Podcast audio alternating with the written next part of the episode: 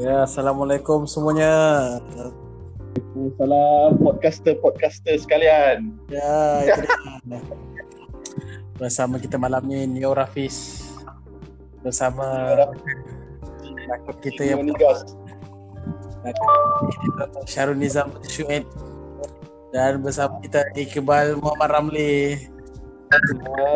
Si Wahabizam sudah masuk. Dan juga Asyari Yusuf. Hello.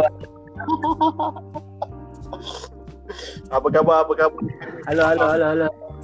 Okay, relax. Yes. Okay, mic semua dengar.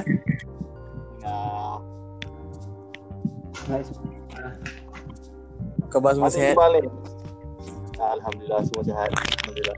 Okay, bolehlah perkenalkan diri dulu sorang-sorang.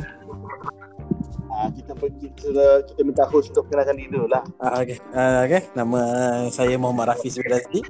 Umur 29 tahun. Duduk. Woi, tak ada gambar ke? Memang suara je. Apa dia? Ya Allah, budak ni tak pernah podcast ke? Hello. Kedai pakcik tak ada podcast lah. Kalau ada gambar tu. Aku rasa tak pernah podcast lah aku rasa ni. Weh, kau jangan gelak kuasa kan. Aku post dekat public tau. Ya. Okey. Suruh format. Hilang dah seorang. Baik. Aku masuk Spotify ke Google Podcast aku nak bunyi sangat gelak-gelak. Okey. Aku jadi serius sekejap. Okey. Oi, selamat malam. Saya Syahril. Mana porternya ni? Tak, mana porternya ni? Hilang lah. Lain tak cantik. Aduh, kata Maxis Fiber.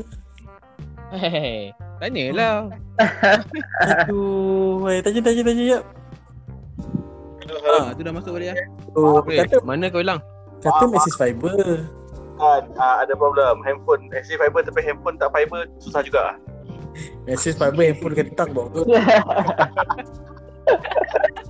Okay. Kita memperkenalkan diri dulu lah. Okay.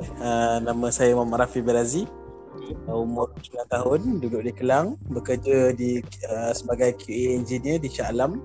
Kenapa? Itu dan ko. Oh ya. Alhamdulillah dah berkahwin, anak seorang.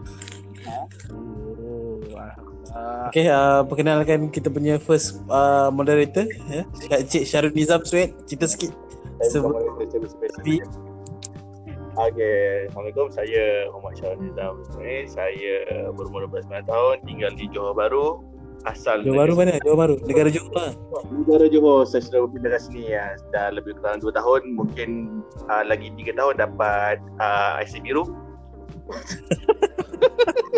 Dapat kerajaan. Alhamdulillah. Lepas ni nak masuk Johor, kena pakai passport. Johor mana? Johor Bahru. Memang di Johor Bahru. Oh, sekarang kerja saya kerja sebagai assistant untuk bagian forwarder. Okay.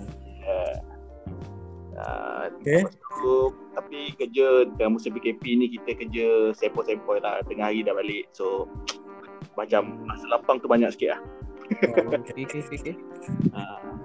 Okay. Okay, kita punya moderator kedua Encik Abdullah Syahri. Okay, Assalamualaikum. Selamat malam. Saya Abdullah Syahri bin Maisub. Umur 29 tahun. Dah berkahwin. Anak seorang. Orang nak masuk 2. Tak bagi tahu. Dalam post tak bagi tahu. Kan, si Dolar ni dia gelak kuat. Aku nak post benda ni public. Dia tak kuat ni lah. Biar. Apa saya cakap ni? Saya kerja sendiri. Dan pembunuh upahan yang bertauliah. Apa tak dengar pembunuh? Pembunuh upahan bertauliah. Bunuh apa tu? Beli ayam je pun tak payahlah beli sangat. Pembunuh ayam upahan. Pembunuh ayam bertauliah. Pembunuh ayam bertauliah. Ada bertauliah daripada kerajaan Negeri Sembilan sebab saya tinggal di Negeri Sembilan. Cerita sikit kau banyak part time kan, kau freelance kan. Memandangkan saya kerja sendiri, so waktu tu apa lah untuk saya. Mana daripada pagi kita berniaga untuk pasar. So belah petang kalau masa tu get banyak, tak ada benda nak buat, so kita buatlah kerja-kerja faedah, macam pergi buat GrabFood ke, pergi ambil upah-upah untuk akikah-akikah kenduri kahwin ni. Sekarang tak boleh kenduri kahwin, tapi still lagi ada kata handle-handle akikah-akikah lah. Sekarang kenduri kahwin buat akikah Oh okey. Dia kenduri kahwin tak ada, so akikah lah, banyak akikah. Akikah kenduri kahwin. Dia sekarang agak dalam satu kan. Agak berapa tak apa tak. Okay, sudahkan kepada yang lama-lama seterusnya. Iqbal Ramli tu dia jauh. Okey, sorry. Okey, moderator ketiga kita Muhammad Iqbal Ramli, terangkan sikit sedikit pasal diri anda. Assalamualaikum semua. Waalaikumsalam. Nama saya Muhammad Iqbal Hussaini bin Ramli. Nama kalau first name last name Muhammad Ramli. Nampak sekali lah. Ini memang ambil dua-dua nama terus lah ni. Tak, nama Muhammad tu nama saya lah. Iqbal apa? Iqbal middle name. Start middle name. Iqbal buat apa sekarang Iqbal? Mic tu okey tak tu? Cuba clear sikit. Ni duduk Bangi tak pakai Maxis Fiber ke ni? Alamak, lens clear ke? Kau pakai ni ke? Pakai teranyak M10 ke? Mestilah pakai teranyak M10. Patutlah. So supposedly kena clear lah. Mungkin internet tak clear kot. No. Sebab untuk pengetahuan TWS dia tak boleh buat call macam ni, tak silap aku. Dia akan guna mic phone juga. Mic dia better disconnect dah, pakai mic phone je. Pakai wire je. Nah, sebab aku pun saya tak pakai mic, aku tak pakai phone ni, pakai just loudspeaker macam ni je. Betul bunyi. Bunyi kuat.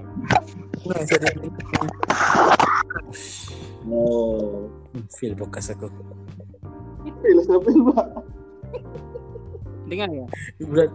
Yang seorang ni bergelak je kerja. Ya Allah tu. Sampai dia kelakar. Sorry lah ya, kita punya Encik Abdullah Syahri ni dia first time kot dengan podcast kot. So dia tak ada. Bukan masalah first time ke apa. Masalah dia sebab dia ni seorang yang suka gelak ketawa ni. So dia apa-apa benda pun dia akan ketawa. Yang terbahan lah. Tu dia jadi awet muda. Antara empat-empat ni saya Iqbal dah cerita Iqbal tu. Teruskan Iqbal. Sekarang kerja macam mana? Kerja apa? Aku dah lost contact dah. Dah aku kerja apa? Okay, sekarang kerja buat part time. Sambil habiskan duty ni, part time dekat pet shop dekat Bandar Baru Bangi.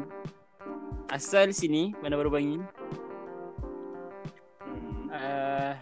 Pet shop tu yang kedai haiwan yang jual suteri dan makanan kucing ah.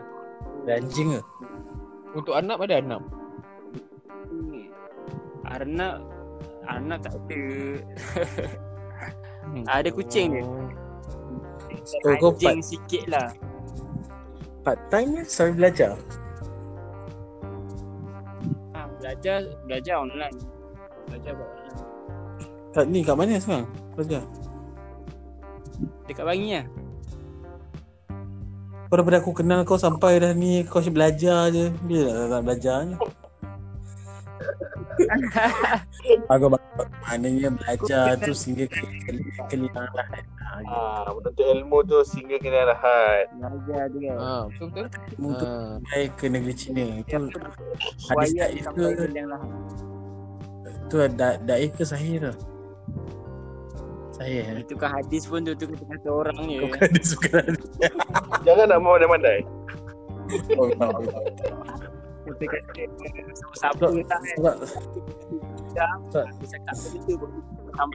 Sampai sekarang. Sebab sekarang banyak sangat ya orang macam orang macam kita zaman COVID ni kan, so orang like sangat banyak menunggang agama. Betul lah, betul. Oh, itulah punca rezeki sekarang. Pandai cakap masuk banyak. Ayam macam tu ke? Tak ada ayam makan aje. Tak ada pun. Lepas aku war-warkan lepas abang kau tak ada. Bukan selalu war-warkan lepas potong ayam baca doa, baca selawat dulu, baca Yasin dulu ke sebab tak. Dia baca tahlil terus. Lepas sembelih. Betul. Selalunya dia akan ni lah promote lah ayam tu berkat, minum makan terus berkat. Ayam sunnah, dia akan promote ayam sunnah. Apa tu sunnah? Madu. Ayam makan madu, baiklah bagi anak makan madu.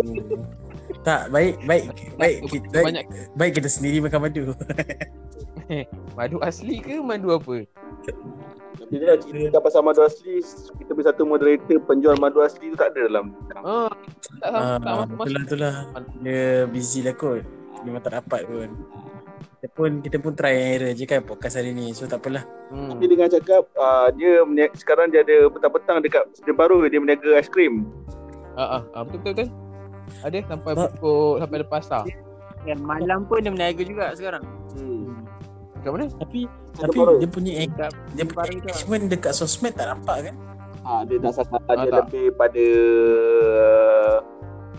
yang banyak promotion, yang banyak iklan kan dia punya isteri lah. Wife dia yang iklan. Tapi dia ada atau dia mempunyai sosmed lain. IG lain ke apa ke tak ada ke? IG tak ada. IG je lebih pada wife dia lah yang macam kau Dola. Tapi tak cakap. Ya. Macam brand lah. Macam saya lebih pada marketing, orang kata jarang pakai Facebook, Instagram, tak IG kan tak ada buat. Saya lebih pada live face to face.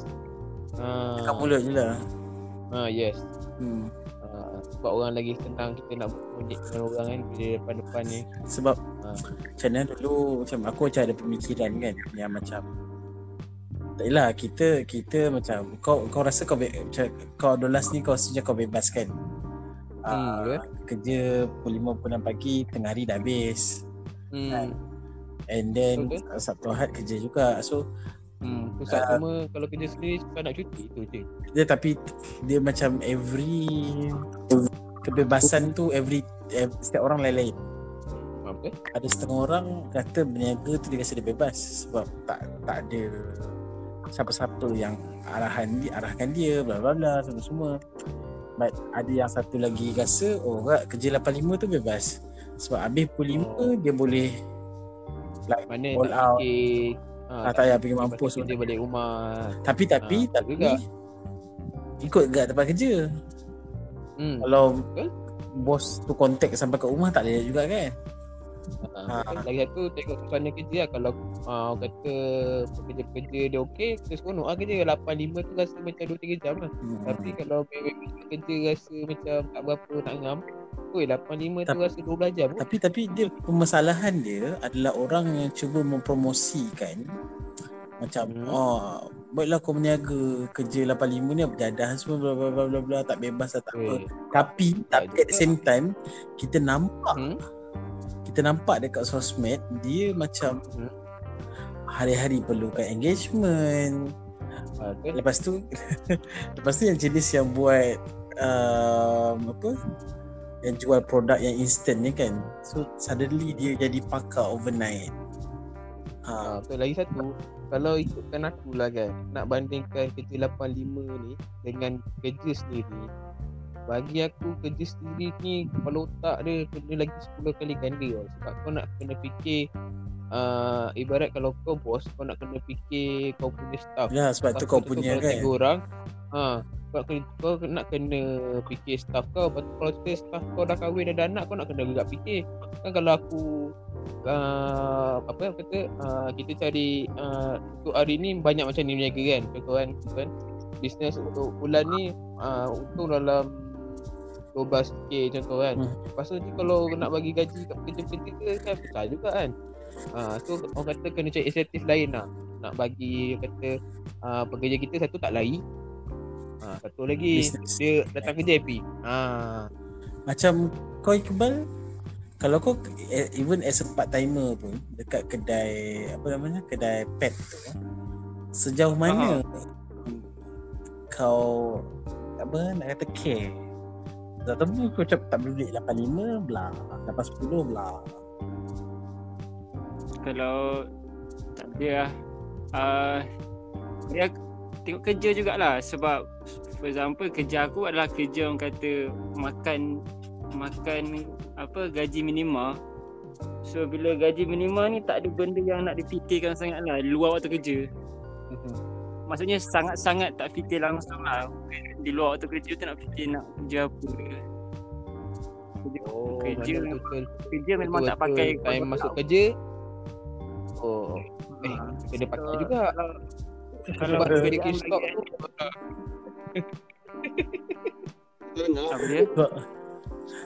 tu. Sebab aku berbulu tau, sebab kan ialah faham situasi orang sekarang kena COVID kan, apa banyak ekonomi kan tengah-tengah down, so orang make inisiatif untuk berniaga. Okay, fine lah ambil berniaga, but dia jadi macam obvious tau yang jadi pakar overnight. Contoh macam orang jual kowi kan, tiba-tiba je esok tu jadi pakar air. Tiba-tiba ya, hari ni semalam dan minggu lepas tak pernah ambil tahu pasal air. Esok tu siap kompi kan. Esok tu contohlah dia jadi help planner lah. Esok tu dia jual kau terus boleh nasihatkan kau. Oh, air. Tiba-tiba tahu pasal air tu, aku jadi macam lepas tu aku is it orang berniaga semua macam tu ke? Tapi aku taklah, sebab aku kenal Doklah, aku kenal Syahril, Dr. Syahril tak adalah macam tu sangat. And then contoh macam jual produk-produk macam ala lagi produk-produk ubat kan, sebab wife aku sendiri doktor. So dia jadi macam aku selalu dengar apa yang wife aku cakap. So jadi it's contradict lah dengan macam wife aku 5-6 tahun belajar baru jadi doktor, baru kita ada capability untuk nasihatkan orang pasal ubat. Ni kau just berniaga vitamin ke apa jadahnya, 2 minggu lepas tu kau dah jadi pakar dah. Kalau dia nasihatkan dah apa orang kena ambil, apa orang tak ni, ubat doktor sini toksik. Macam kau berniaga apa ni siut. Ya Allah, bertaubatlah. Tapi aku dalam orang yang overnight. Sila. Orang dia bukannya macam dia punya purpose adalah bukan nak kata yang dia tahu semua benda tau. Dia memang purpose dia adalah semata-mata untuk nak orang beli barang dia. Ya, betul. Itu sebenarnya dia bagi aku pergi mampus lah. Dia just cakap and then dia tunjuk yang produk dia bagus. Lagi satu, kebanyakan copy paste dia daripada dia. Saya cakap. Apa? Arun. Tak, bagi aku betul lah macam Iqbal cakap, macam Nora cakap tu, sebab bagi aku dia kebanyakan dia orang kalau boleh dia orang tak kisah apa benda pun yang dia cakap tu, asalkan barang terjual dan dia orang dapat promote, dan dia orang tak ada idea untuk macam mana dia nak promosikan barangnya dengan cara lebih relevan lah, lebih yang okey bagi aku. Ibarat macam insurans juga lah. Dalam komunikasi dia orang tak ada idea, dia orang tak ada idea untuk bagi orang tarik orang untuk minat dengan macam mana nak beli barang dengan dia. Tapi apa yang dia ada, just dengan dia overclaim lah, dengan dia boleh jadi pakar penasihat agama, apa kesihatan, apa-apa kan. Itu je yang normal. Sebab ayat-ayat yang dia cakap tu semua ayat copywriting. Betul. Ya, betul. Semua ayat pada dia punya supervisor. Ya. Itu maksud aku, diorang tak ada idea. Diorang tak ada idea untuk macam mana diorang nak tarik pelanggan tu. Sebab diorang just asalkan aku cakap ni benda aku terjual. So, tak kisahlah apa-apa pun nak edit. Asalkan beli. Aku bukan berniaga insurans kan. Aku ada beberapa kawan yang berniaga insurans. Ya. Macam aku juga. Yeah? Aku pun part-time insurans. Tapi tak semua jadi asshole. Ya, yeah, betul. Yeah, ada yang biasa je. Ada tu kan. Ada kawan aku tu berniaga insurans, dia promote AIA. Tapi dia pakai AIA lah. Tapi wife dia cadang kat wife dia pakai Prudential.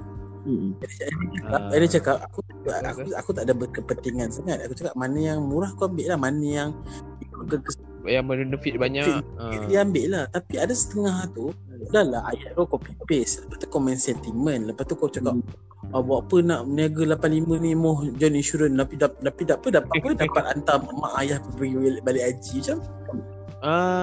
Selalu macam tu. Dia akan kata bila dapat support dapat target dalam sebulan 3 ke 4 kes, okey kau akan dapat pergi ke Istanbul. Selalu macam tu. Istanbul, kan lepas tu kan dia kelakarnya. Okey kau promote, okey kita kena macam back to reality tau. Tak semua orang mampu ambil insurans. Tak kisah macam mana kau punya tanam pun, tak semua orang mampu. Okay.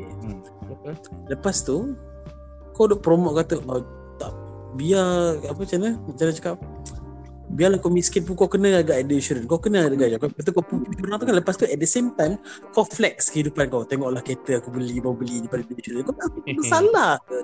Ada kawan aku tu beli pakai kereta besar kot, at the same time kau tak rasa bersalah ke? Ada setengah orang memang tak mampu nak pakai ikat perut kot. Ikat perut.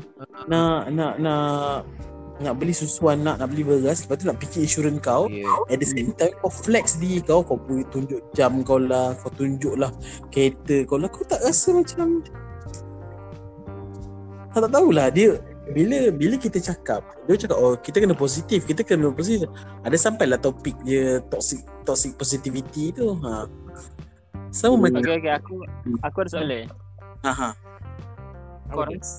Kau rasa orang yang buat insurans tu kan, betul ke dia care pasal kau punya future ataupun dia sebenarnya dia ada setengah-tengah bagi aku kan. Sebab macam Aku sebelum ni memang aku agent lah kan, kat satu company yang sebelum ni Malaysia, lepas tu dah kena beli kat luar negara. So ada setengah-setengah kata yang penjual insurans ni akan dia akan anggap dia punya customer ni macam family dia tau. Kalau sanggup pukul 1-3 pagi kalau tiba-tiba accident ke masuk hospital ke, dia boleh pergi. Tapi ada satu-satu jenis ni dia dah jual, dah dapat kes, bulan-bulan kau bayar, okey dah settle. Aku dah dapat aku punya benefit untuk 6 tahun. Macam tu lah. Dia tak semua tau. Bagi macam aku cakap tak semua. Ada segelintir yang kata dia betul-betul okay, kau punya customer macam family kau sendiri. Sakit, baik, apa benda semua dia kena jamin tahu. Ada setengah-tengah betul orang kata yang lepas tangan. Itu belum lagi yang jenis kau jadi ejen baru 2 tahun. Alih-alih kau tak dapat nak cari kes baru, kau kena terminate dalam masa setahun setengah ke 2 tahun kau tak dapat kes, kau kena terminate. Tapi kau punya customer masih lagi bayar dekat kau. Tak potong melalui auto debit. Kau cakap okay, bayar kat saya, nanti saya bayar dekat pihak insurans. Ejen kau cakap macam tu kan. Alih-alih setahun setengah bila tiba masuk hospital, telefon pihak insurans tengok tak ada. Bagi tahu ejen ni dah kena terminate 2 tahun lepas. Tak kesian. Itu lagi sedih, 2 tahun kot bagi dia, orang tu makan angin ni. Dia kan ada setengah orang memang buat memang patient. Tapi bagi aku sebab dia macam goal of pot. Hanya kau buat lagi banyak kau dapat. Lepas tu ada setengah orang ambil kesempatan jadi tamak. Macam dulu yang same as yang jual-jual produk semua. Sekarang ni kan, kalau kita lihat secara fiknya, hitam putihnya, benda tu halal je. Kau nak jual produk, jual lah. Tapi bermain sentimen dia macam bila isu hal moral macam ni kan, dia macam payah nak argue tau. Let's say macam yang menjual bukan aset insurans ni kan, mampu sekena bantai kan, jual hartanah kan. Bila kita kritik some of the policies, contoh macam macam diorang suka mengembangkan dia punya apa wealth tau, mengembangkan dia punya kekayaan. Tapi kita macam cakap tak perlulah macam ni, kita inilah tolong orang kerja ni. Betul dia kata, oh ini negatif lah kau, aku pernah positif bla bla bla. Tapi Allah boleh macam orang percaya kalau kau rajin kau kaya, orang malas ni orang miskin. Kita tahu kat dunia ni, kat dunia ni dia bukannya hitam putih macam tu, dia banyak grey area. Yalah, tak semestinya kaya tu bahagia. End up kan orang-orang yang berniaga nanti dia orang yang, bukan aku nak kata kayak dolar, dia meniaga secara konservatif, secara tradisional. Yes, orang supply, orang beli dah. Tapi jenis yang yang jadi promotor tu nak kena promote, nak kena engagement, nak kena ada tu, dia punya cara tu kan dia macam bagi akulah dia jadi macam kadang push to the moral side. Orang kaya macam tu lah, Zain Osman tu kata kau meniaga tak dapat sale 1 juta kau meniaga ke selamat. Kan benda tu jadi macam downgrade kan orang, macam orang ni orang apa, tapi dia punya kerepek pun tak laku. Macam orang kan orang insurans kan, bila orang apa sakit, ada orang kes kesakit apa meninggal banyak hutang, space dekat pula khabar tu kata lihat dah ni orang ni tak ambil insurans bla bla bla. Benda tu isteri apa yang tinggal anak isteri tak ada duit belanja. Cara-cara downgrade begini, kat mana kita nak bincangkan? Kisik-kisik kalau dalam sejarah agama kita lah, macam tak ada pun aku nak dengar ustaz-ustaz bertegur, pasal tak ada orang-orang berniaga jenis macam ni, yang jenis itulah yang jadi banyak memanipulasikan. Tak kisahlah memanipulasikan market ke, memanipulasikan emosi orang ke, sama lah dengan orang ni beli rumah 2-3 biji pun sewa kat orang, halal tak halal, salah tak sesiunak tak salah, tapi macam tak salah. Tapi kau ibarat kau ni kau dah, tapi kau pun namanya monopoli. Betul, monopoli bagi orang yang gaji sikit nak betul nak rasa beli rumah sendiri. Lepas tu macam dok promo, betul dia kata dok cakap meniaga ni sunnah Nabi. Baru Syahril up poster itu, Nabi apa? Nabi bela jadi pengembala gambar apa. So bagi aku kalau lah sampai macam tu sekali kau punya sikap sampai kau meniaga, untuk aku kerja 85. Sebab macam ni dululah. Itulah aku tanya, kau tak ada buat engagement kat FB kan? Tak apalah, it's okay. Macam Mak Syahril tu tak ada engagement. Ada setengah dia memang purely engagement pasal produk dia je. Hari ni belilah produk ni, esok tadi produk ni, itu je lah kan, dia tak apalah. Tapi ada setengah tu kan, dia tahu dia berniaga, dia tahu dia nak follower, and then kita just borak pasal benda dia tak tahu apa-apa pun, saja nak tarik engagement orang. Tiba dia nak cerita pasal vaksin lah, tiba-tiba nak cerita pasal vaksin. Selama tak ada semua hidup orang nak cerita pasal vaksin, tiba-tiba je. Tahulah bila nanti orang duk post, duk bergaduh kat komen dia, dia ni lah dia punya kata Facebook dia jadi tak kisahlah buruk atau ni. So orang-orang macam kita dah letak kat mana man? Yang tu orang dalam neraka mana kita letak? Tahu aku kau neraka web. Tahu kan? Tak, dia aku macam tak. Contohnya macam kalau buat orang yang monopoli rumah kan.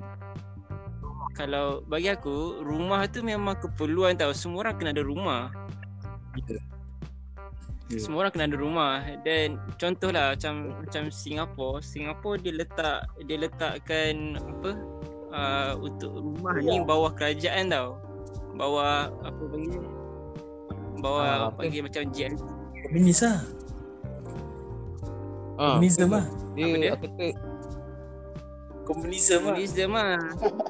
Tak, sebab dia bila marketkan rumah kan, maksudnya semua orang apa ada tender-tender punya projek untuk rumah, lepas tu end up monopoli, lepas tu bila harga naik orang tak mampu nak beli rumah, padahal rumah tu benda keperluan kot semua orang. Macam let's say akulah kan yang belum kahwin lagi ni nak ada rumah nanti,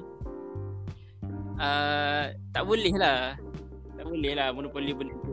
Satu hal. Lepas tu yang kedua, bab yang engagement tu, aku seriously aku tak kisah pun kau nak engagement macam mana pun, as long as benda tu tidak menindas orang lain lah. Contoh macam apa, let's say lah macam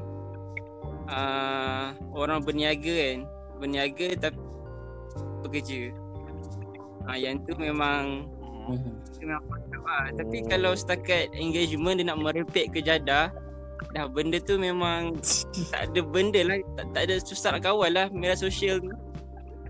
It is yelah, tak adalah kawal, cuma tu lah aku menyampah lah.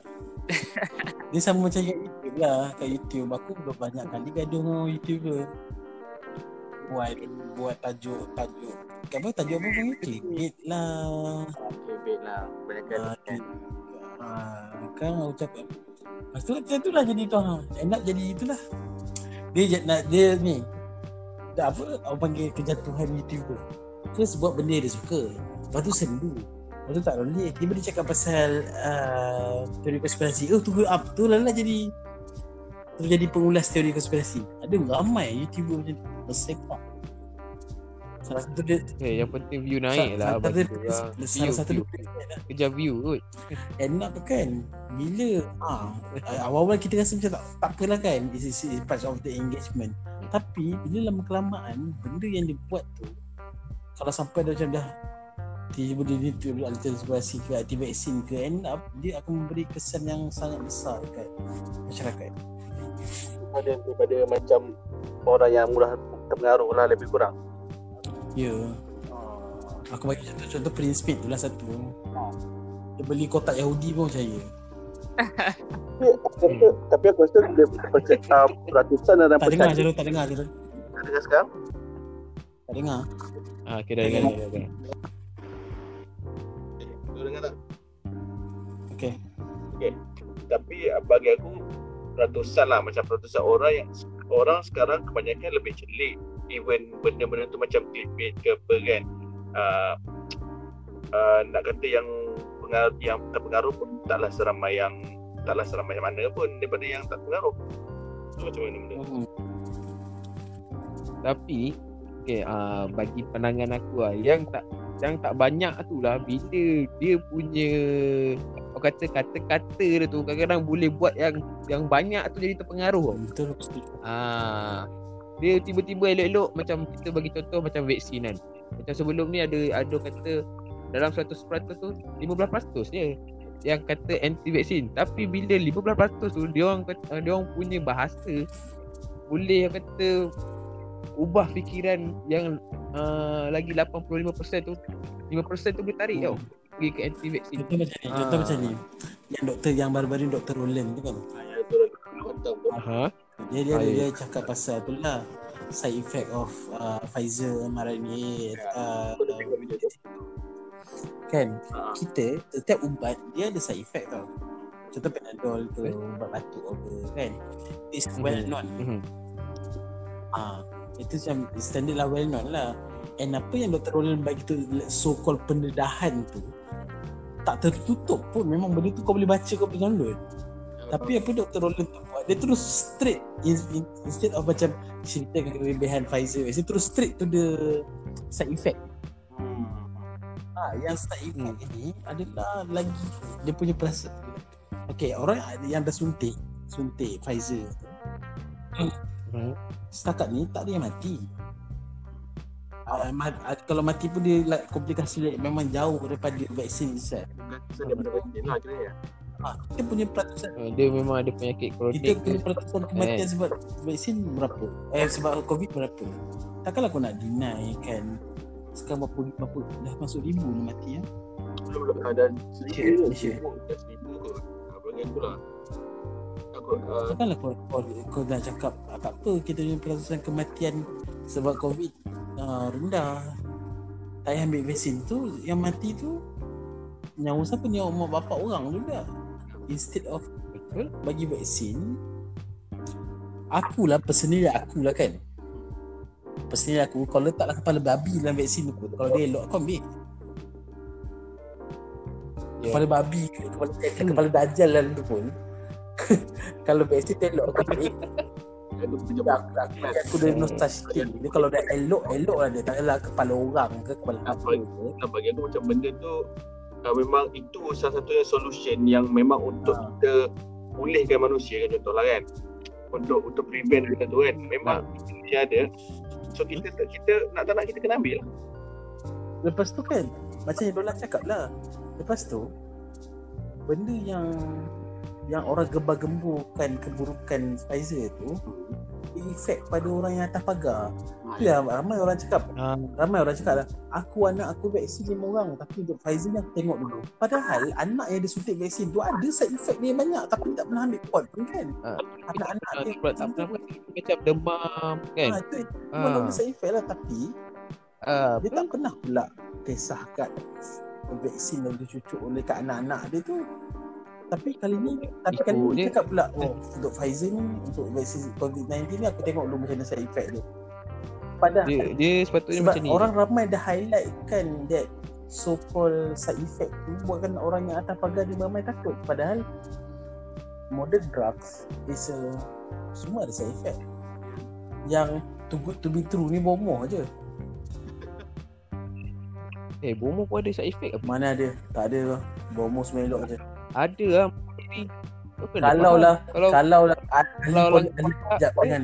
Kalau ahli politik yang ambil himat Mona Feli dekat langgar pantang larang hidup dia tahu sekarang. Sebab langgar pantang larang ada langgar larang. Kalau tak ada side effect kena kerat 18 ni hidup lagi. So sampai macam Lola cakap tu, orang macam Dr. Roland tu doktor tau. Dia sendiri mengembar-gemburkan. Dia dia kelakar tu kan. Maksud aku kenapa dia tak, bagi aku dia kenapa dia tak bagi macam pro and cons tu kan. Dia just lebih pada cons dia saja kan.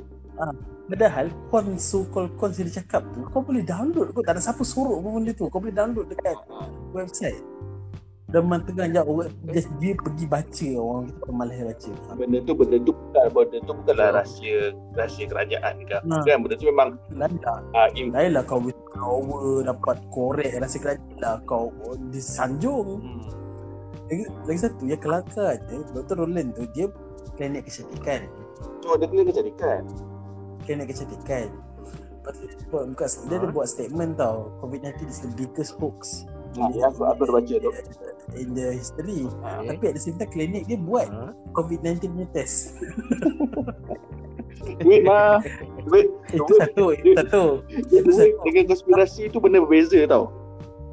Itu satu. Lagi satu, and then dia klinik kecantikan. Dia banyak buat tu suntuk botox ke apa jadah kan. Suntuk botox tu lagi teruk tau side effect daripada kau suntik vaksin. Memang betul. Macam so apa point dia macam kontradik lah dengan dia punya apa yang dia buat dengan dia punya ni lah yang dia nak point dia semua babi. Berangai. So Iqbal senyap mana? Iqbal apa Iqbal? Macam tidur lah? Iqbal? Hello? Innalillah wa inna ilaihi raji'un. Ada Motor masih hidup. Okeylah, tak apalah. Rasanya sampai sini je kot. Tengok. Borak bodoh pun 40 minit. Belum ada topik betul-betul lagi. Itulah topik apa. Cuma aku tanya untuk semua yang dalam ni, kalau dah buka dia punya untuk register tu, korang semua memang akan ambil vaksin atau tak? Akan ambil. Aku kalau ada volunteer dekat Kelang memang aku pergi tu. Tak ada je tu. So sekarang ni frontliner yang akan dapat dulu kan. So nanti aku ambil isteri kau Dayah akan bila dia orang akan ambil? Masa dalam dia dah bagi nama dah. Tak semua. So bini aku doktor, tapi dia bukanlah kedudukan frontliner. Dia just buat biasa je.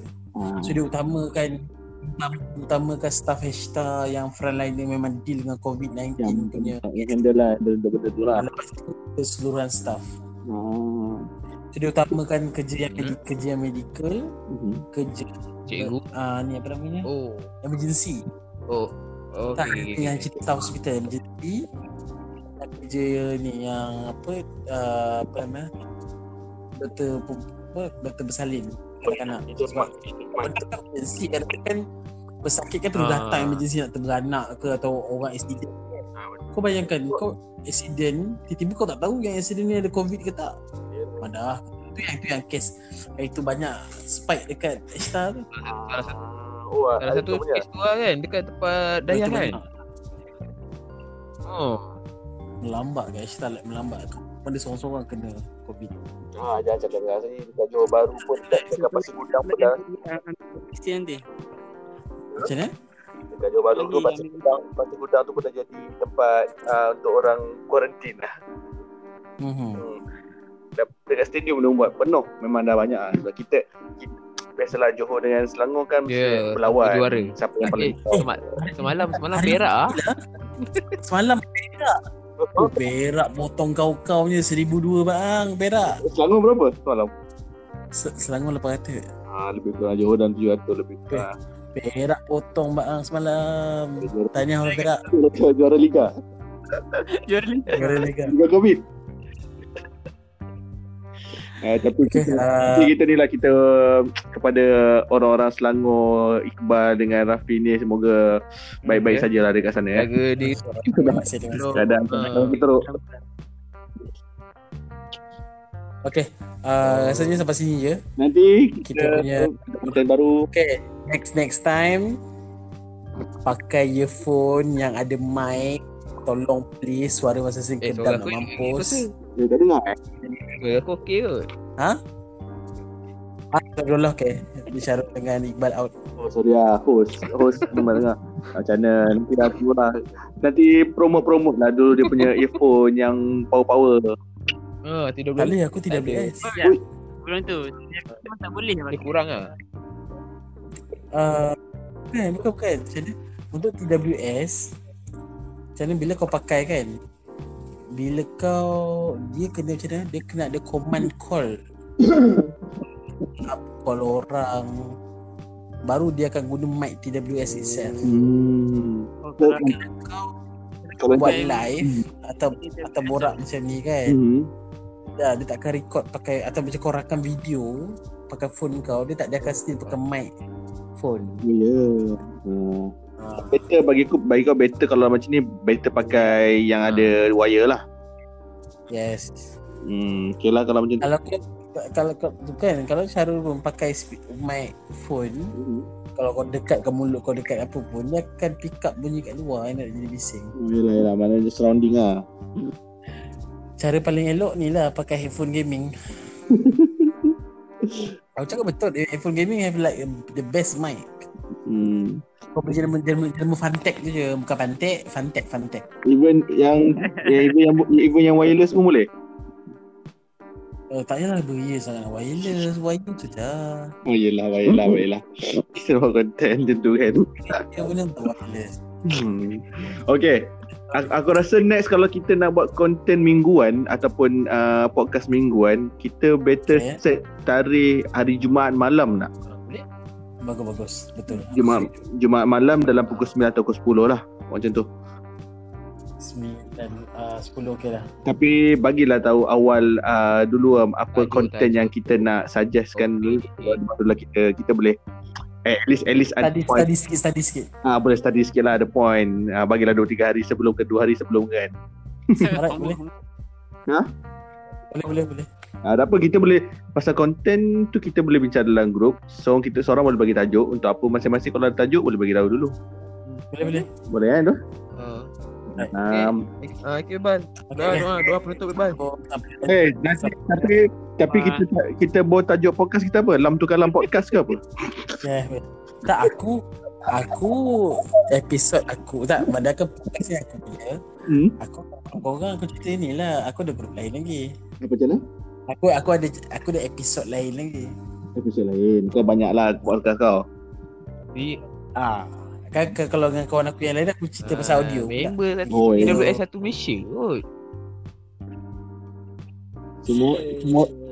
Semua brand dah sponsor kat dia macam mana? Yang brand JVC-nya apa? Sebab weird. Okay. Okay, jumpa lagi. Terima kasih. Nanti. Terima kasih semua. Halo Awan. Sebab benda ni akan masuk Google Podcast dengan Spotify. Okay, tak apa. Aku tak ada Spotify. Okay. Alright, okay. Assalamualaikum. Assalamualaikum. Assalamualaikum.